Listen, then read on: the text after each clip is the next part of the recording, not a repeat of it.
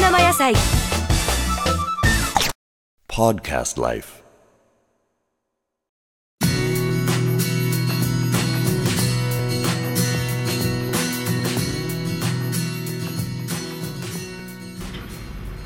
じゃあ今、えー、12時43分なんですけど、今でもホテルからね10日にんで、えーランチの取材をし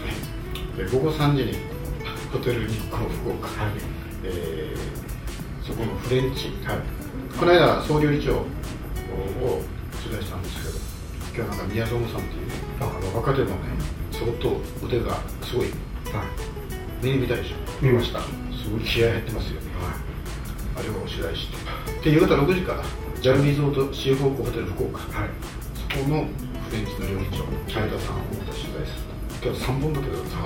頑張ってくださいはいお願いします頑張りますなんかこう揺すぶりながら震えが来る来たんじゃないですかでもこんな美味しい料理いいでしょいや本当幸せだね今まで食べてきたあのガリのスープはなんなんだったのかもしれないですね私が食べて思うでしょはいやっぱり今食べてないですね私いや多分それ春雨だったんですよそうですね春雨で作 ったフカヒレもどきで結構あるのなんかホテルのおかげですもんねこの東日林っていう名前を使ってるレストランはなんか4つぐらいしかないと聞いてるんですよえー、ホテルのいっぱいあるじゃないですか、はだけどこの東日林っていうのはあの両次郎さんっていうのがねあの総料理長なんですよいはいホテルから東京でこの人は日中協日本中国料理協会の会長なんです現代の名工も持ってるし、まあ、お嬢こしょ持ってますけどその人の流れがあるんですよねでこの東華林という名前を使ってるっていうのはホテルオークラ数あれども、はいその中華料理店の中ではレベルが高いですだから比嘉正人さんはその人に17年ぐらいついてはいやってる人なんで、もうナンバーズを育てますねいやナンバーズを育つからねやっぱりレストランにぎわうんですよそうですね今もお客さん多かったですよねよかったねこ個室悪いね個室 悪いねちょっと売り上貸し切りげだねもう売り上げはものすごくこう縮めてるっていうね悪い番組です この間多分一人だっあ本当ですかたこの間一人このこの辺こここで一人でね取材しとったんよそしたらものすごく人の影が見えるわけはい何なのかと思ったらちょうどあの三越さんかなんかの展示会があってて6000人以上の人がここに来てるわけですよ福岡福岡でそのランチがねはい4回転ぐらいしてるわけはあ多分その日に200人ぐらい来てるんですよで僕この保湿してるんですよものすごくだんだんだんだん縮ま縮まって貸し切り状態なんかわ悪くてねいやすごいよもうランチタイムにねこういうレストランで4回転弱するというのはこれさすがですねさすがですよ実際的っていうのがすごいですねこれご時世ですね昼前そしてあの博多座ってあるでしょ はい言われるね、はいそこの博多座のあのお弁当はここの中華弁当なんですよああ美味しいでしょうねそれは一回だけねああ食べたでしょ博多座で出すようなあの中華弁当で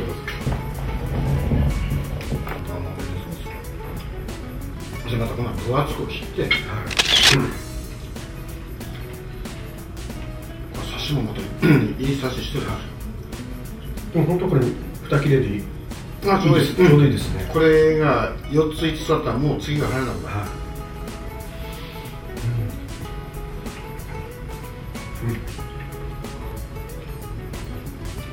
ワインねこれうまいちょっと美味しいですね、いや味もなんか上品うなん味ですよねいやでも美味しいと本当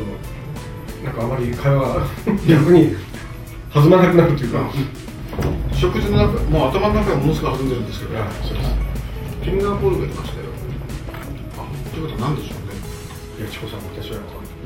ぱうん髪がですねうんやめたダメなんですよ自慢しんできちゃうそうなんです本広角美がちょっとです当本ちょ当じゃあっともう食べてみよう香りだけでブドウできる唇の軽くなって結構多いねですね、こう、本当かわいそうですね、いろんな食べ物のアレルギーで、甲殻類アレルギーの方は、は煩悩かな確かにものがあるんですけどなんかか過去にいろいろカニをいじめたっていうのは 三都市でしょそうですああ石投げ石投げたじゃなくてはいカニにガスしたですガスでガスしましただよろ だからカニからやられる、だからもう猿年で石投げてカニをいじめた人はまずカニに当たって、で年取ったらエビのように腰が 曲がるようにしてください、カニまあ、まあ食べたことあるんですよねでも美味しいのは美味しいんですよねカニ味噌とかですね、でもちょっと食べてもダメいやーやっぱりカニはちょっとやばいですねうんとまあエビはまだ大丈夫まだいい方なんですけどねカニは結構息苦しくなるまあやっぱりそれ良くないわでしょ良くないいやでも匂いだけでも昭あ和でも食べてくれる残念ですねいやーもうカニ味噌美味しいですよねいや甲殻類も最高にうまいですよもう塩焼きでももうそのまま湯がいてもいいしあと新鮮なタラバだったらもうそこ軽く炙って炭火で炙って食べるんですあのあとよあんなして食べたもんうんカニ味噌のパスタにああえたような最高あーうわー美味しかったですよ昔はあの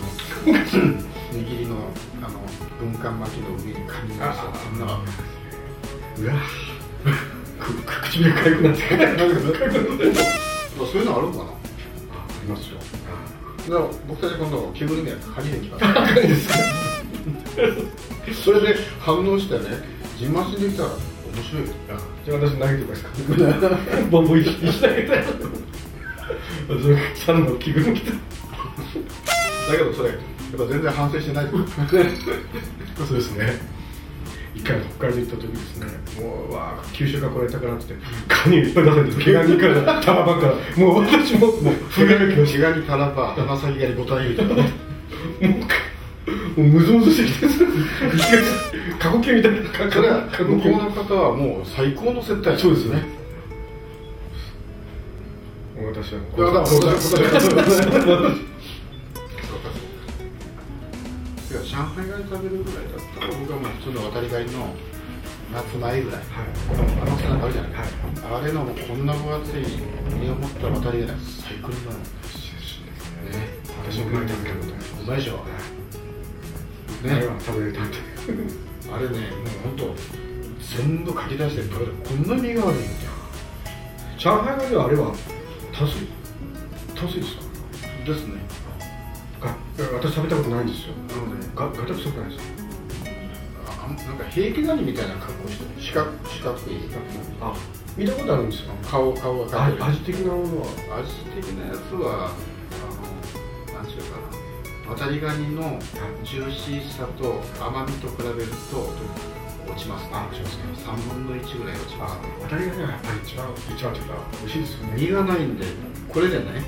い書き出すの大変なんよねあねもうめんどくさいんでそのままガリガリガリ食べて もう硬いところに出てくるだ から中国とかね香港とか行くともうパリパリパリパリ食べてそのままチュッチュ吸ってるあしてる日本人だけだよこう綺麗にこうしてこうやってるのとそれだけにね30分はかかるわけよと上海ガニ食べればコースが大体1時間半で終わるのが、はいもう2時間以上かかりまあすいくら大丈夫大丈夫ですいくら食べても僕は食べ時間だと大丈夫ですウニはウニも大丈夫ですウニは北海道のウニと、はいまあ、熊本であれば有明のウニがあるじゃん、天草のウニね、はいあの木箱の上にさ売ってある時にウニのこう置き方、北海道産と有明産とかはどんな人違うか分かってますいいいですよわかりますじゃあねはウニの身ってだここんなこんなしてるでしょいはいあの葉っぱをこう丸めたようなこんなねで熊本の有明とか天草のウニはこの状態で並べてあるんです木木の箱にはいだから見た感じちょっと乾くんじゃねえっていう感じあはいそこが北海道産なんだったらこう伏せておいてあるで伏せておいてあるウニは大体北海道とかあなるほどそこで見極めるというかそうでオレンジオレンジがちょっと強いっていうかダークネとかあの天草のやつは少し黄色黄土色っていうあ切るあそそうそうそううそうあとちょっとパサついたやつとかあとクリーミーなやつそうそうそうパサついてたらこうから僕はパサついて This program is presented by Podcast Life.